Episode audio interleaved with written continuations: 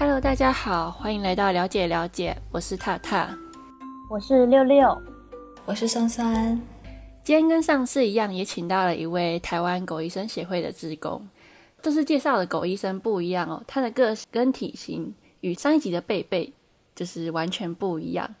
听他的妈妈，也就是我们今天的狗医生志工说，他聪明活泼、大方又不怯场，而且今年已经四岁的他，已经服务了快两年喽。大家是不是很好奇他呢？那就让我们先欢迎乐乐妈出场哦。嗨，乐乐妈。嗨，大家好。嗨。就是刚刚没有介绍到，其实乐乐是一只有着白色长毛，像是棉花糖一般的马尔济斯。真的，刚刚真的有看到它，真的非常可爱。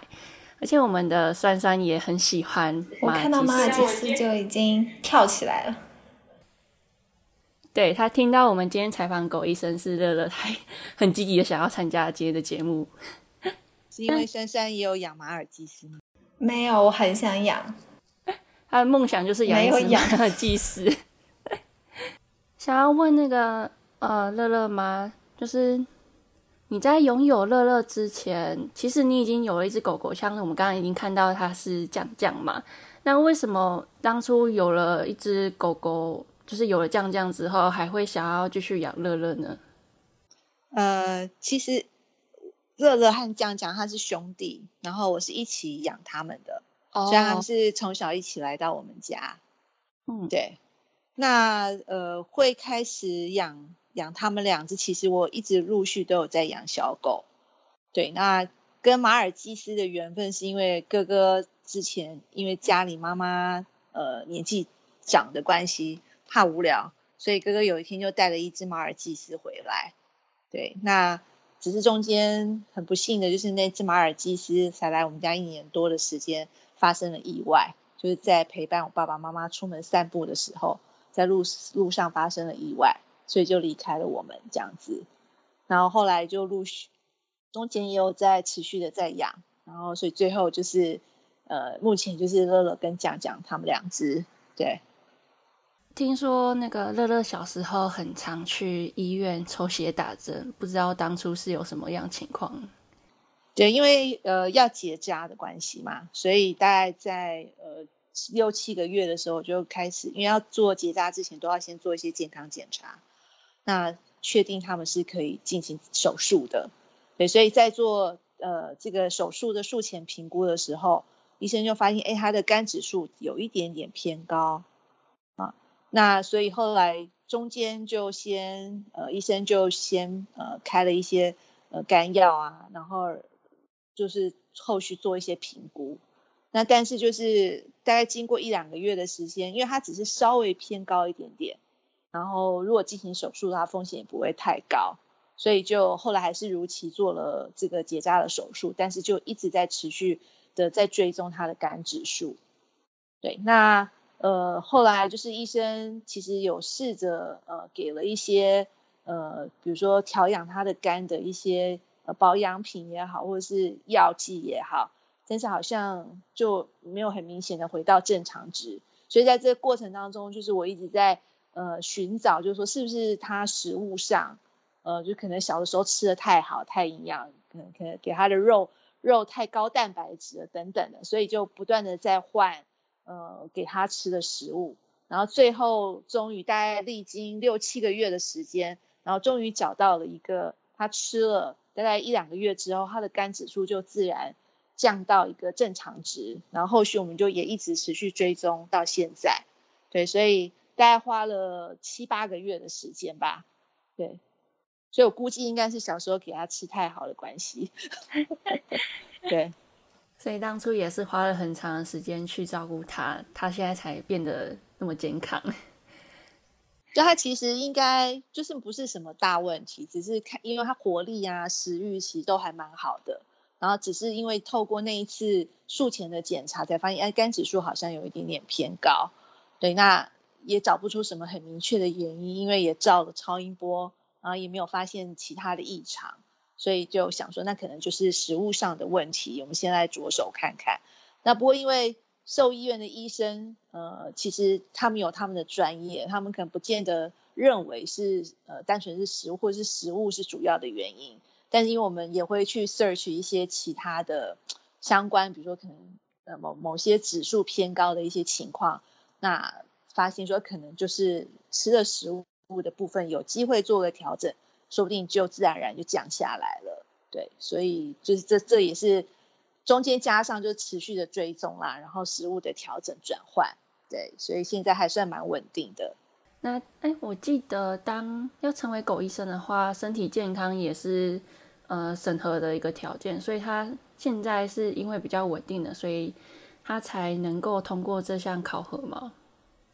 呃，我们要去呃考试之前，每年因为我们每一年虽然考呃应该说我们通过口医生的训练，然后完成考试，每一年都还要经过一次认证。那每一年认证之前，我们一定都要提供。呃，就是他的健康检查的报告，确保他是健康的情况底下才能够去提供服务。我想这是协会他们的本意。对，那所以呃，乐乐大概两岁的时候完成所有一呃一岁多两岁的时候，因为他大概不到一岁的时候，我们就开始参加狗医生的训练，所以到他完成训练实习完，然后拿到认证，那每一年都刚好也因为配合。要认证的关系，也都做健康检查，所以还能够持续服务，就是表示是值得开心的事情，因为它就是健康的，所以才能够持续服务这样子。对，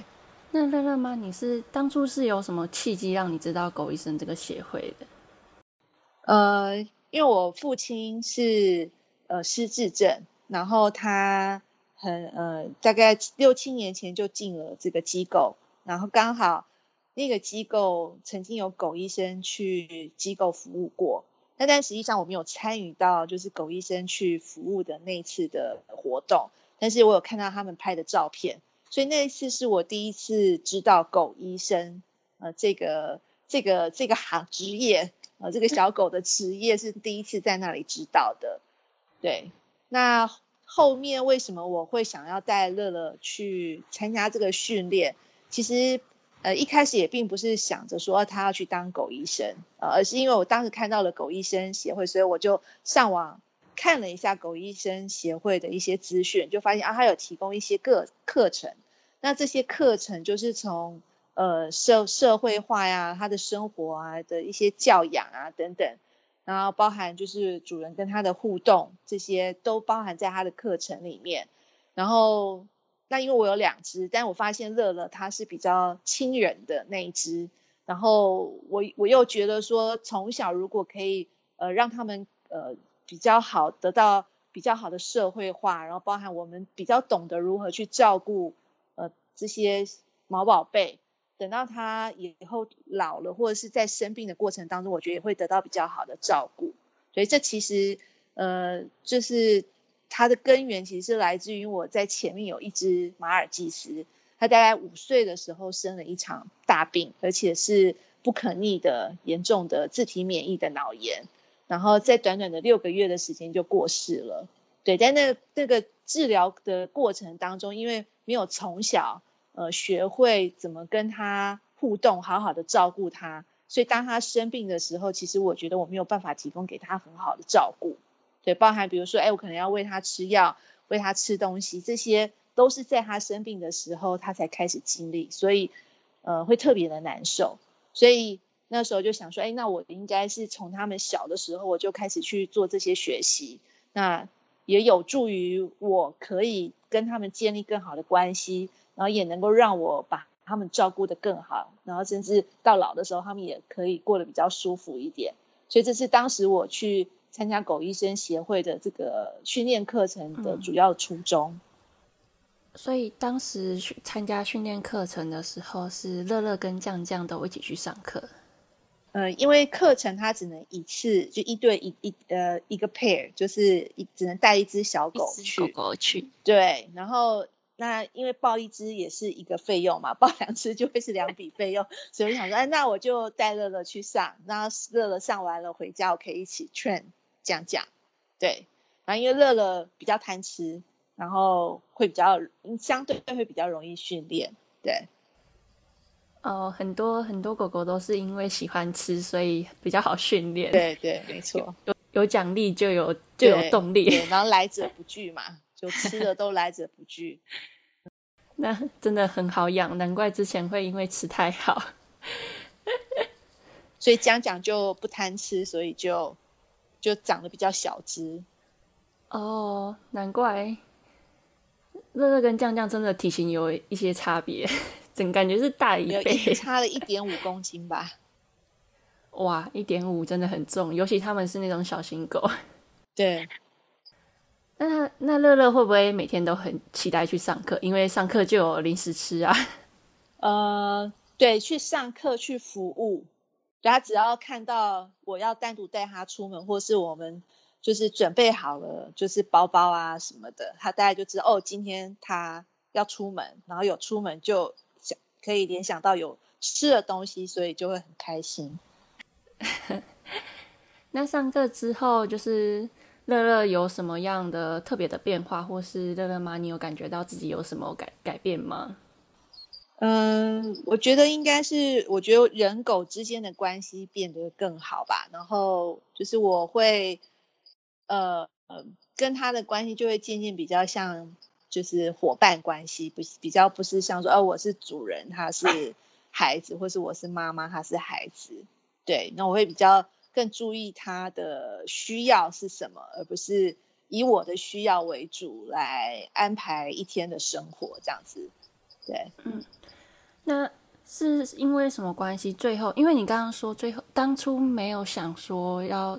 一开始是想要让他成为狗医生的目的去上训练课程。那为什么最后会选择带着乐乐成为狗医生跟狗医生职工呢？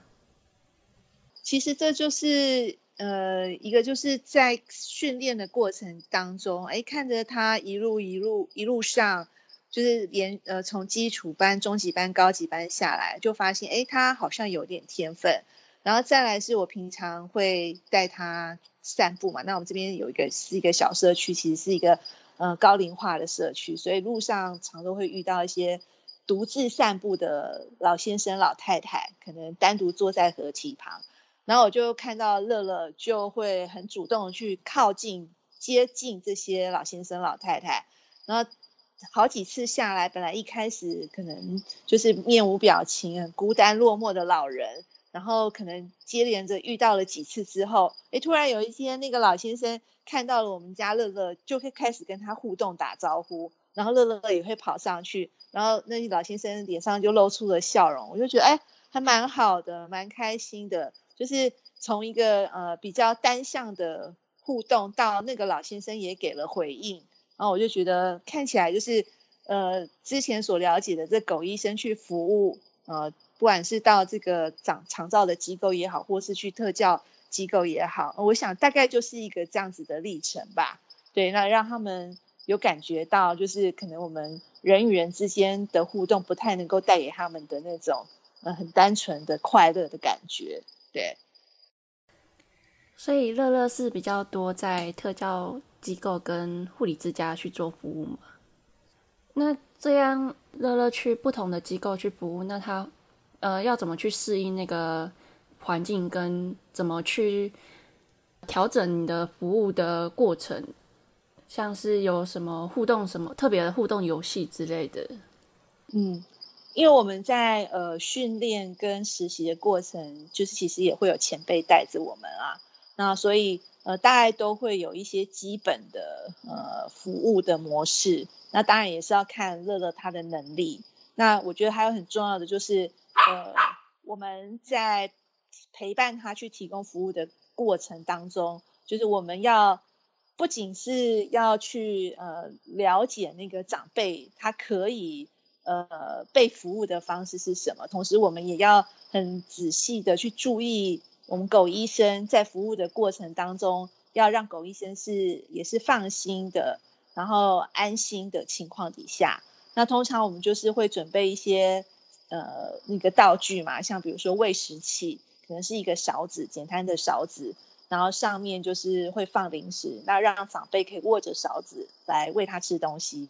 那可能在要能够喂他吃东西之前，会加上一些跟长辈的互动，比如说让长辈丢那种呃那种大型的骰子，然后让他可以做简单的呃辨识那个数字，然后辨识成功了，然后他得到的奖励就是喂小狗吃一颗食物之类的。然后或者是让让长辈们可以做一些这个筋骨的活动，比如说让他的脚，因为他很多长辈大部分都是坐在轮椅上嘛，那所以就让他的脚可以稍微的举举高一点点，然后让乐乐可以从他们的呃小腿上面可以这样跳过去，然后就是也让他们在这过程当中也可以活动活动他们的这个关节这样子，嗯，然后或者是最常做的就是。让长辈坐在轮椅上，然后牵绳带乐乐，可能在机构里面这样散步一圈。嗯，对。那有没有遇到就是有些长辈或是呃服务的对象，他可能对狗狗没有那么对狗狗狗没有那么喜喜爱，就是可能看到狗狗会比较冷静，没有想象中的回馈跟反应的话，你是怎么去化解他的？其实这个部分，我觉得我们就是尊重嘛，因为。其实一定会有长辈，他可能会怕狗的哦。那所以如果他没有那个意愿，想要来去呃跟这个狗医生有太多的互动，那我们可能就是让他远远的看啊，然后或者是用他比较呃愿意的方式，但但是都是在不勉强，然后他喜欢的情况底下才做这件事。所以如果长辈真的不愿意，我们是不会去勉强的。就像我觉得狗医生如果当下状况他做不来的，其实，呃，我们在服务的过程当中，前辈也会让我们知道，哎，就是如果他真做不来，我们当下可能也不勉强狗医生真的要一定要完成当时我们希望他去服务的那个动作，这样子。嗯，那刚刚有讲到，就是他去像是那些特教机构，都是比较固定的去。就是同一只狗狗会比较固定的去那间学校去服务，那有没有就是有让你印象比较深刻的事情发生呢？呃，因为我们去服务的学校就是包含启智，然后有一个是重度脑麻的班级，然后还有另外一个是新庄的中港国小特教班。那哈我我我的。观察他们应该是混合型的班级，因为他的班级里面就是有脑麻的学生，然后也有这个唐氏症的小孩，然后可能也有那种呃类似过动症、过动或是妥瑞氏症的孩子。那呃，我印象比较深刻是在新庄中港国小，就是他有一个脑麻的小朋友，呃，那他就是是呃呃完全呃无法自主活动，然后他是需要辅助器。就是不管他是坐着也好，或是老师要让他起来，呃，练习行走这件事也好，他都是有辅助器来去让他立起来或是坐着的。那有一次的活动是老师安排学生，大家是在他们这个小的网球场啊，可以让让乐乐就是跟着他们，让每个小朋友可以牵着，或是在轮椅上坐着啊，推着自己的轮椅，然后牵着乐乐散步。那那个小朋友，他就是当时是在那个立式的呃呃辅助的这个助行器上面，他的脚其实是很软的，那他必须要自己用力的把脚踢起来，然后那个助行器就会往前移动。那那一天就是让乐乐可以让他牵着的情况底下，带动他，鼓励他，让他可以自己的把脚抬起来。然后让这个助行器可以移动，然后那时候老师就说：“他说哇，他今天在乐乐的这个鼓励之下，他竟然可以移动的这么多，然后可以这样走那个呃网球场这样小小的一圈，对，而且还走得很开心，是很开心的情况底下，其实那时候我自己当下就觉得挺感动的，对，然后也看到小朋友因为乐乐的鼓励，可以有这么。”大的力量带动他抬起他的很难移动的小脚，然后这样子走路。对啊，我觉得这大概就是我们去服务的一个让我们觉得收获最大的地方，也很疗愈我们自己。对。想知道更多乐乐在狗医生服务的故事吗？那就一定不要忘记回来与我们相约下一集哦。另外，也可以分享我们的节目。有任何问题也可以来询问我们，我们会非常热情为大家解答的。那么这集节目就到此结束喽，谢谢大家，大家拜拜。